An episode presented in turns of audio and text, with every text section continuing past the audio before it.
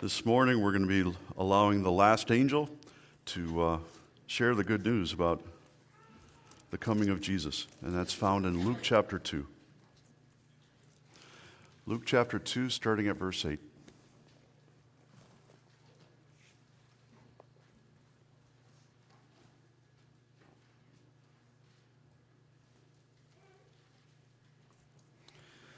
Luke 2, starting at verse 8. And in the same region, there were shepherds out in the field, keeping watch over their flock by night. And an angel of the Lord appeared to them, and the glory of the Lord shone around them, and they were filled with great fear. And the angel said to them, Fear not, for behold, I bring you good news of a great joy that will be for all the people. For unto you is born this day in the city of David a Savior, who is Christ the Lord. And this will be a sign for you. You will find the baby wrapped in swaddling clothes and lying in a manger. And suddenly there was with the angel a multitude of the heavenly host, praising God and saying, Glory to God in the highest, and on earth peace among those with whom he is pleased.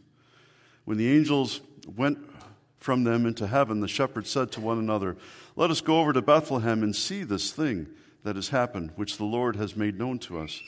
And they went with haste and found Mary and Joseph and the baby lying in a manger. And when they saw it, they made known the saying that had been told them concerning this child. And all who heard it wondered at what the shepherds told them. But Mary treasured up all these things, pondering them in her heart.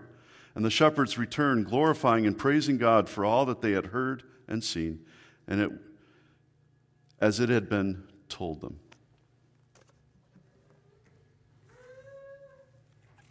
Apparently, baby gender reveal parties are the popular thing right now. Apparently, what they do is they fill a, a, balloon with either pink or blue powder, and sometime during the little uh, festivities, they pop the balloon and they see all that powder, and you know what, what the baby's going to be, the, the, the gender of it. The only problem with it is sometimes this doesn't work, though.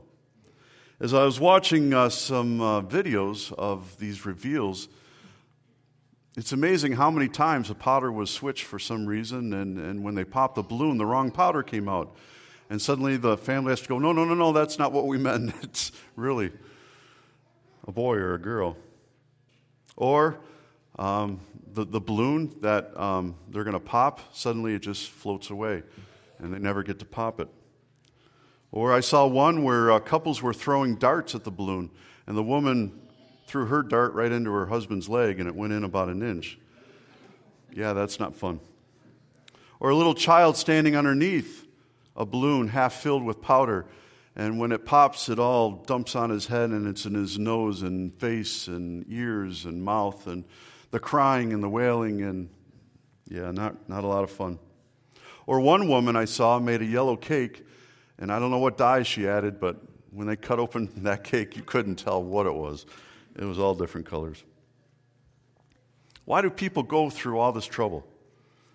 Well, I think clearly they're, they're excited, right? They have good news that they want to share with their family and their friends, and this is a great way to do it. When you have such good news, you want everyone you know to share in your joy because it's exciting.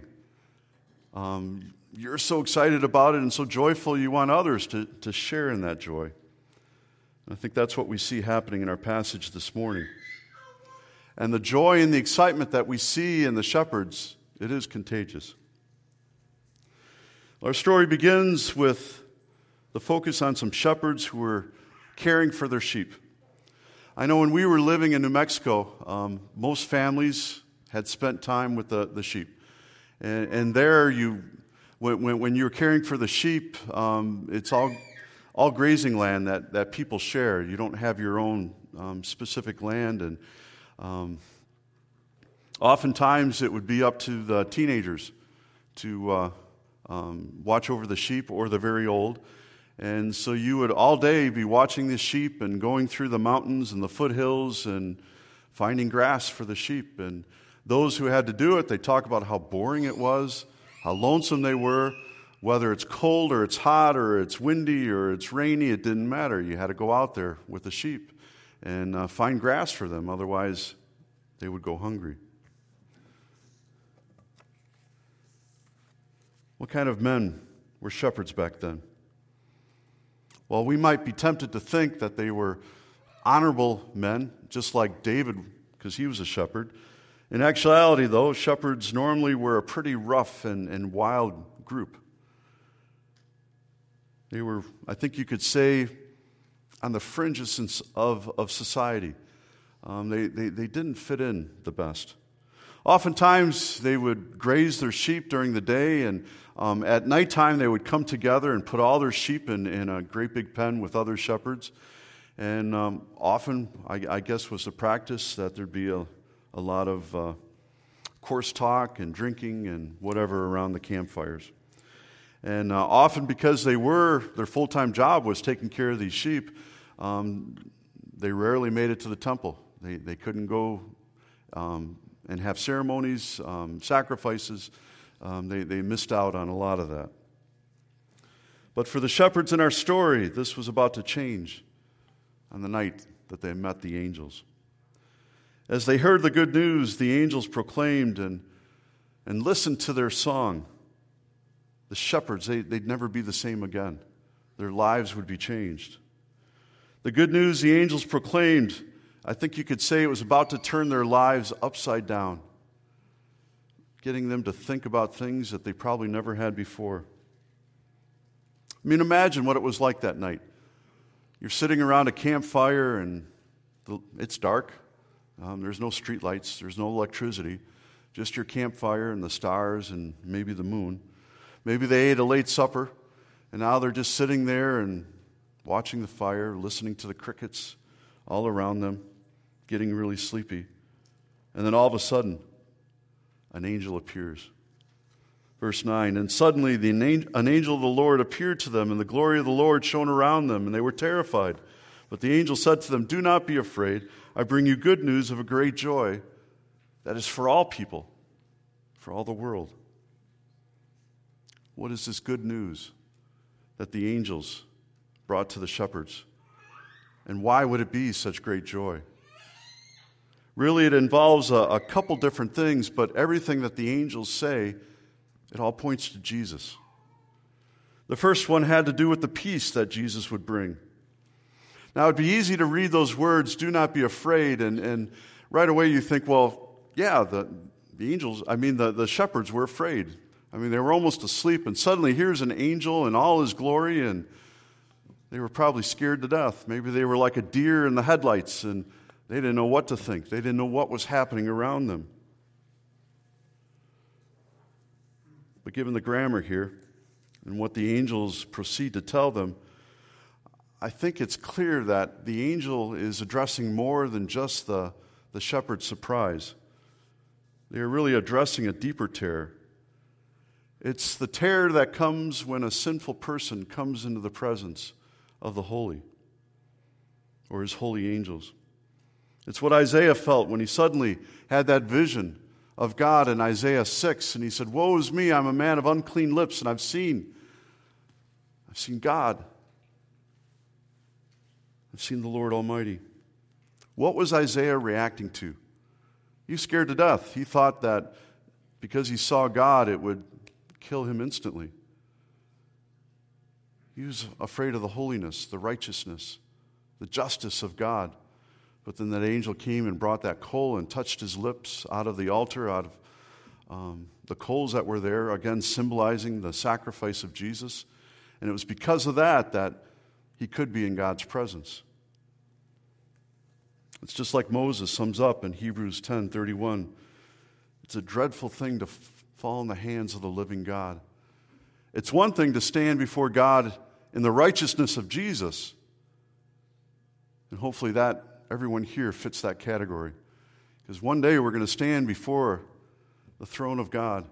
And if you're not covered in the blood of Jesus and his righteousness, it's going to be a terrible day. You can just imagine what it would be like for those who, who don't know Christ and suddenly to feel the weight of their sin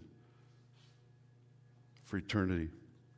I couldn't imagine it. I couldn't imagine anything worse.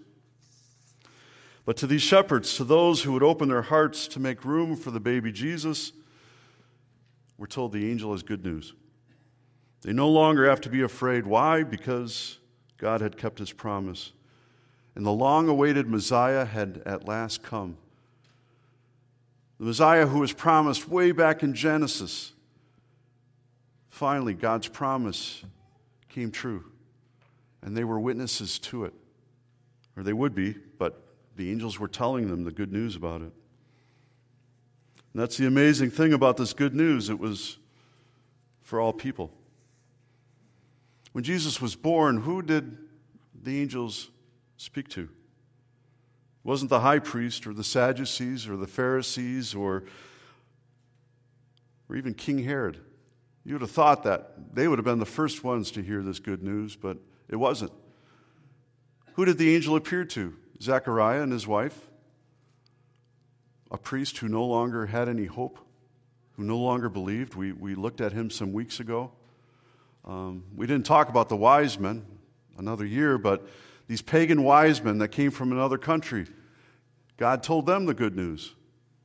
And now God tells these shepherds, these rowdy shepherds that no one thought very much of, they hear the good news. Why? Why, why did God choose them? Well, clearly it's to tell us that this good news, it's not just for the Jews or for Israel, but it's for all men. It's for the entire world. Can you imagine what an honor it was for that angel to proclaim that good news to the shepherds on that, that night so long ago? To be able to tell these shepherds where they could go to find the promised Messiah, to find the baby Jesus. You know, when you envision the angel speaking to these shepherds, do you think the angel was speaking in kind of like monotone? You know, he had probably had a whole bunch of other stops, and this was just one other stop on, on the trip, and he's just telling them the good news, kind of in a flat, flat voice? Or do you think that it was filled with a lot of joy, a lot of excitement? I mean, this is something that heaven wanted to proclaim for so long, and, and now the day had come, the night had come. Jesus has been born, and he's in the manger. Go and see. You can just imagine how excited they were especially when suddenly after that, a heavenly host of angels appeared. I bet they were speechless. I bet they were just in, in awe. I mean, the, the saints of old had lived and died dreaming of the day the Messiah would come. But these shepherds, they actually got to live it. They actually got to see the Messiah, the Savior, with their own eyes. You can just imagine how exciting that was, especially after that introduction from the angels. Verse 13 Suddenly a great company of the heavenly hosts appeared with the angel, praising God and saying, Glory to God in the highest, and on earth peace to men on whom his favor rests.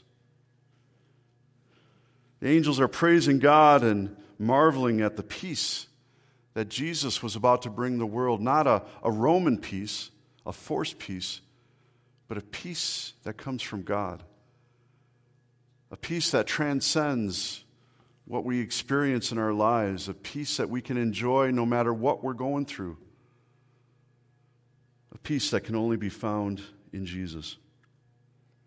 And after they go to the manger and they see for themselves the good news the angels had proclaimed, we're told that they went out and began to share that good news with everyone they met.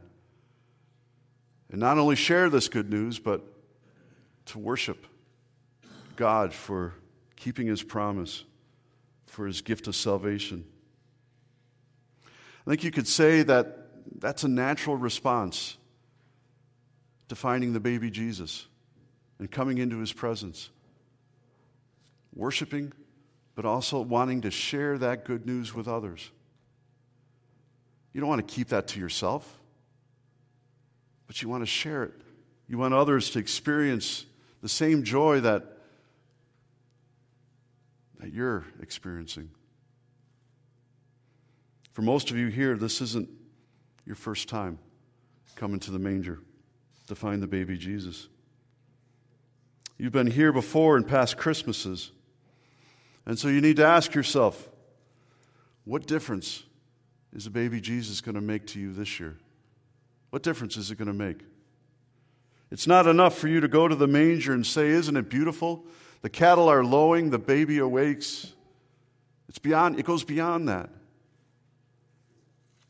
You need to allow praise to erupt in your heart, to fill you, and to just come out in your song and also in your desire to share that good news with others. Because it's good news, and good news you don't want to keep to yourself. Just like a baby reveal, you don't want to keep that to yourself, but you want to share it with others. And that should be our heart's desire as well. And we not only have the privilege of hearing an angel proclaim the good news from Bethlehem, but we also have the privilege of hearing an angel proclaim the good news from a grave, from an empty grave. That death could not hold him, and Jesus is alive. And now he's the King of kings and the Lord of lords. When you make room in your heart for the Christ child, you have the assurance that one day you will join the angels in worshiping God before his throne. I pray this Christmas you'll get beyond just feeling the holiday spirit like our world proclaims, but you'll discover real, lasting joy and peace that can only be found in the manger, can only be found in Jesus. The joy you find, you find there, it will, it will change your life forever. Let's pray. Father in heaven, thank you for the good news of Jesus. Thank you that you kept your promise and that you sent your Son at the fullness of time. Thank you, Jesus, for the joy that this brings us. The joy that the angels proclaim, that's our joy to enjoy each and every day. And we pray that we won't keep this joy to ourselves, but we'll share it with others. Lord, thank you for all those who bring that good news to other parts of the world. Bless them, Lord, but also, Lord, put it upon our hearts to reach the lost right here where you've placed us. Open our eyes, Lord, so that we might see the lost around us, and may we love those that you've brought into our lives enough to tell them about Jesus. We ask this in Christ's name. Amen.